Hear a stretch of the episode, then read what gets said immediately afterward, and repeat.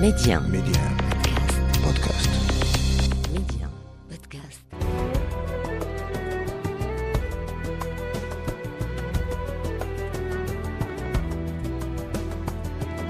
أسعد الله أوقاتكم بألف خير.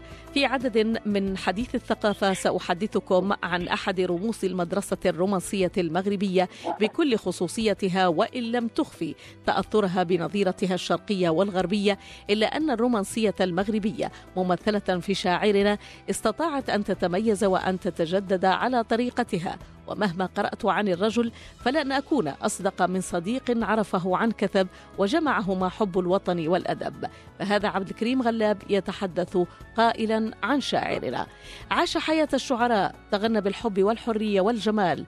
انتقل كعصفور يغرد من فنن إلى فنن يسجل تغاريده في قصائد ومقطعات وأبيات ينثرها هنا وهناك. انتهى كلام عبد الكريم غلاب. شاعرنا في هذا العدد شاعر الحب والحرية عبد الكريم بن ثابت.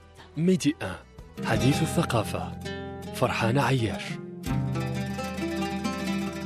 لا يختلف اثنان أن الشاعر عبد الكريم بن ثابت لم ينل حظه من الشهرة التي يستحقها أمر أكده لي الأستاذ المعتمد الخراز أستاذ الأدب العربي بجامعة محمد الخامس عندما اتصلت به فقبل دعوة البرنامج شاكرا. أشكرك في البداية على هذه الدعوة وهذه الالتفاتة لأحد رموز الشعر المغربي وبالضبط هو الشعر التحديثي وهو الشاعر عبد الكريم بن الحسين بن ثابت.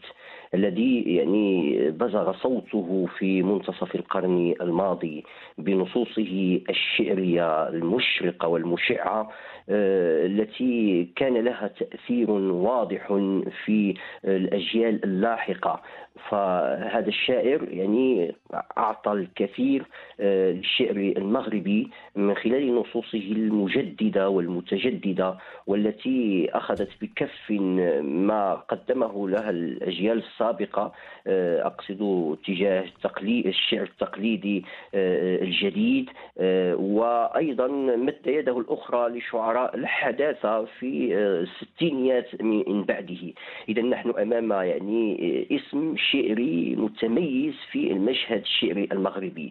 لكن كما ذكرت قبل قليل أن هذا الشاعر وعلى غرار مجموعة من الشعراء المغاربة لم ينالوا حظهم ولم يأخذوا مكانتهم الحقيقية بل ظلوا يعني ظل نورهم خافت من خلال مجموعة من المؤشرات.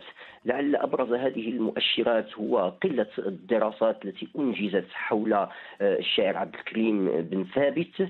هي عبارة عن مجموعة من المقالات والدراسات القليلة. أذكر مثلا على سبيل المثال ما كتبه الأستاذ محمد الميموني في كتابه في الشعر المغربي المعاصر سبع خطوات رائدة أو ما كتبه على سبيل المثال محمد بن نيس في أطروحته وغيرهما من من من الكتاب. لكن يبقى في العموم هذا الاهتمام بالشاعر عبد الكريم ثابت. هو اهتمام خافت واعتناء يعني قليل. وإن كنا نجد في في الفترات المتأخرة بعض يعني الإشارات الجميلة المتعلقة بما تضمنته بعض البرامج التعليمية من اختيارات لنصوصه ضمن المقررات. توجد في كتب الثانوي الإعدادي وفي الثانوي التأهيلي لكن عموما يبقى عبد الكريم بن ثابت إلى جانب باقي الشعراء المغاربة حظهم قليل إذا ما قارنه بشعراء المشرق الذين أخذوا يعني النصيب الكبير والوافر. ولد عبد الكريم بن الحسين بن ثابت في مدينة فاس عام 1915 وسأكون أمينة في نقل سيرة الرجل كما خطها صديقه الأديب والصحفي عبد الكريم غلاب في مقدمته لديوان الحرية. الديوان الوحيد لشاعرنا عبد الكريم بن ثابت. تلقى تعليمه المبكر في الكتاب ثم انتقل إلى المدرسة حبب إليه معلموه الثقافة والأدب. عام 1928 عندما ولج إلى الابتدائية. تمرد على المنهج النظامي المحكم في المدرسة آثر عليه حضور حلقات الدرس في القرويين التي أيضا لم ينتظم في سلكها كما أنه لم يواظب عليها. أخذ يقتطف ما يناسب مزاجه من المعارف منصرفا عن حلقات الفقه والأصول واللغة التي كانت تتبع مناهجا قديمة وقت ذاك. فأخذ يغرف من هنا وهناك ويتتبع دروس الأدب. كان في منزله يعيش مع دواوين الشعر. لا تكاد تفارقه منها ديوان البارودي. يقرأ ويتغنى بمقطعاتها ويهيم في جمالها ويحفظ الكثير من أبياتها. أشكرك على وقوفك مع مقدمة عبد الكريم الغلاب الغنية والثرية آه، وهي عبارة عن شهادة في حق صديقه وشاعر مغربي كبير آه، وهو يعني كان قريبا منه مما مكننا من جزء مهم من حياته. وعندما نعود إلى هذه المقدمة التي كتبها عبد الكريم غلاب فهي خطاب يعني دقيق. آه، أظن أنه رصد في هذه المقدمة رصد, رصد مسارين. أساسيين من حياة عبد الكريم غلاب هو مسار حياة الشاعر ومسار حياة مناضل. وقد ظل عبد الكريم غلاب يعني محايدا لم يشأ أن يدخل في قراءة نقدية لهذه النصوص كما يقول هو احتراما للقارئ الذي الذي أراد أن أراده أن يواجه آه، هذه النصوص عبد الكريم غلاب ويتلقاها بشكل مباشر. فعبد الكريم غلاب لقربه من عبد الكريم غلاب لقربه آه، من ابن ثابت آه، قدم لنا وجها يعني يعني آه، آه، ما يمكن أن نقول كيف نشأت شعرية عبد الكريم بن ثابت من خلال حديثه عن تعليمه وعن أسرته وتكوينه السياسي. وهو هذه الإشارات هي يعني مضيئة لنصوص عبد الكريم بن ثابت وتساعد القارئ والناقد للولوج إلى هذه النصوص. فعلا كان عبد الكريم ثابت مغربا بالطبيعة ويميل إليها ويميل إلى العزلة على غرار باقي آه، الشعراء الرومانسيين. وهذا ما أعطاه طاقة آه، للكتابة وللإبداع من داخل دائرة الرومانسية. لكن لا ننسى أنه كان آه، يعني مركز في شخصيته هو مفهوم الحرية الذي اتخذه عنوانا اتخذ عنوانا لهذا الديوان. فهو كان ينشد الحرية وهو يتعلم يتنقل ما بين التعليم النظامي الحر إلى التعليم في القرويين وصولا إلى القاهرة.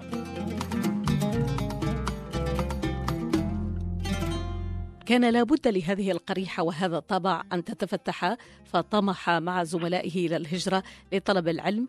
كانت القاهرة مهجره وكانت كلية الآداب مقصده. في الكلية اتسعت مداركه الثقافية والأدبية وفي القاهرة وجد مجالا فسيحا ليتحرر من قيود المجتمع التي كان يحس بضيقها.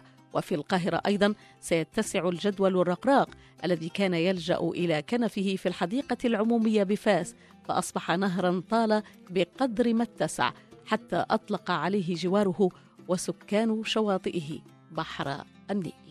نعم محطة آه، القاهرة كانت محطة أساسية في تجربة عبد الكريم بن ثابت.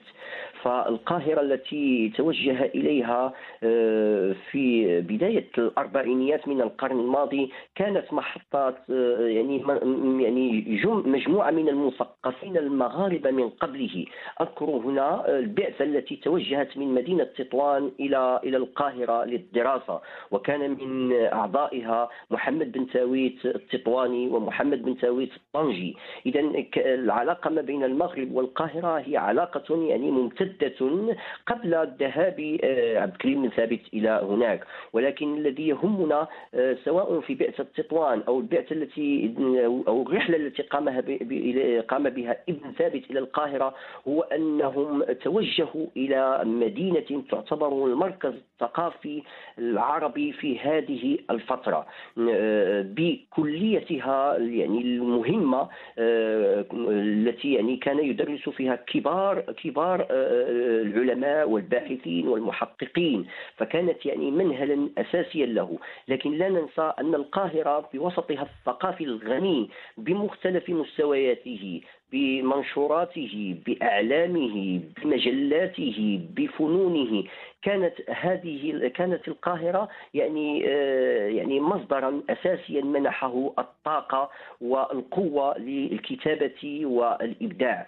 وإذا كانت قد تجلت روح القاهرة في عبد الكريم بن ثابت من خلال توجهه الرومانسي الذي كانت له جذور في القاهرة وفي مصر عموما مع مدرسة الديوان ومدرسة أبولو فإننا نجد هذه روح القاهرة تجلت في مقالاته أيضا. آه، المقالات المقالات سواء التي نشرها آه، هو شخصيا يعني في حياته سنة 1958 أو المقالات التي آه، تم جمعها يعني بعد وفاته.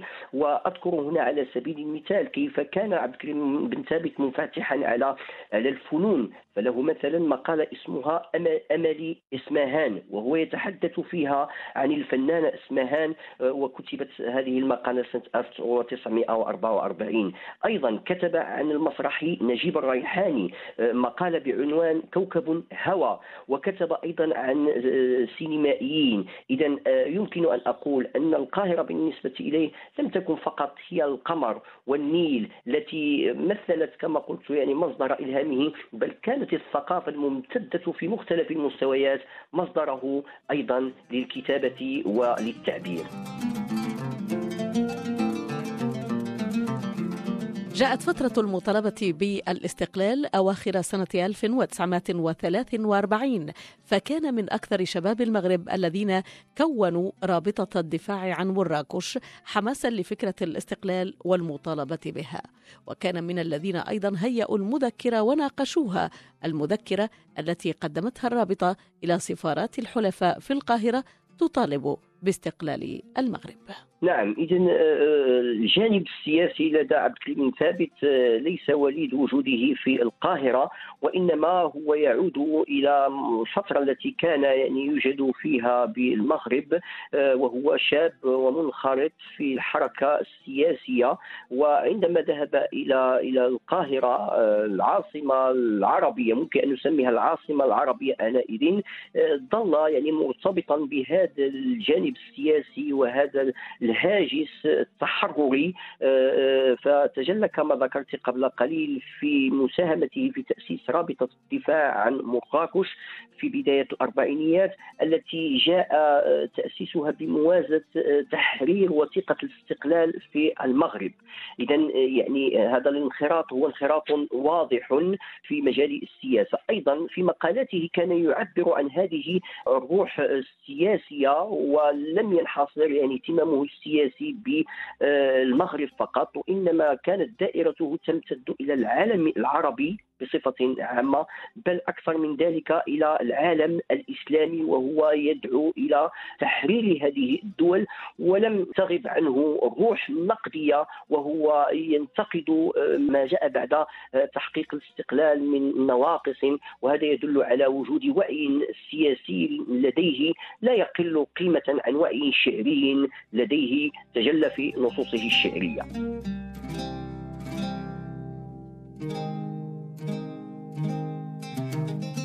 رجع عبد الكريم بن ثابت إلى أرض الوطن وعاد إلى المغرب عمل في الصحافة محررا في جريدة العلم كما كتب في صحف أخرى. عاش حياة غير مستقرة قبل أن يلتحق بوزارة الخارجية ويعمل بها عام 1957 سكرتيرا في السفارة المغربية بتونس. وكان كثير التنقل بين المغرب وتونس حتى فجأته المنية عام 1961 منذ يعني صغره منذ شبابه حقق استمراريته من خلال انخراطه في السلك الدبلوماسي. طبيعة الحال هذا الانخراط في السلك الدبلوماسي وما يعني وما ساهم به من موقعه لم يغمط الجانب الأدبي حقه. وإنما ظل يكتب النصوص الشعرية ويكتب المقالة التي يتقاطع فيها الأدبي بالسياسي. وبالتالي فيمكن أن نقول أن عبد الكريم بن ثابت ظل وفيا لقضيته قضية الحرية قضية الدفاع عن وطنه. قضية الدفاع عن الأوطان العربية والإسلامية إلى آخر لحظة من حياته. لكن آه، آه، شاءت الأقدار أن آه، عبد الكريم ثابت سوف يفارق هذه الدنيا وهو في حوالي الخامسة والأربعين من عمره. وهو يعني لا زال يعني يواصل مشروعه الشعري والثقافي الذي دون شك لم يتمكن من من إنهائه. و وصياغته على الأقل في ديوان شعري الذي تكفل آه، آه، صديقه عبد الكريم غلاب بجمعه وتوثيقه. لكن آه، عبد الكريم غلاب رغم رحيله المبكر في سنة 1961 ونحن نعيش اليوم الذكرى الستين لوفاته ظلت جدوى شعره متقدة وحملها الشعراء الذين جاءوا من بعده. لا يمكن أن ننسى هنا شعراء مثل عبد الكريم الطبال على سبيل المثال وغيرهم من الشعراء آه، في الجيل الستينيات بما جاءت من تحولات سياسية واجتماعية ورؤية شعرية مغايرة آه، كانت في تصاد مع ما يعرفه المشرق من تحول للقصيدة آه، العربية.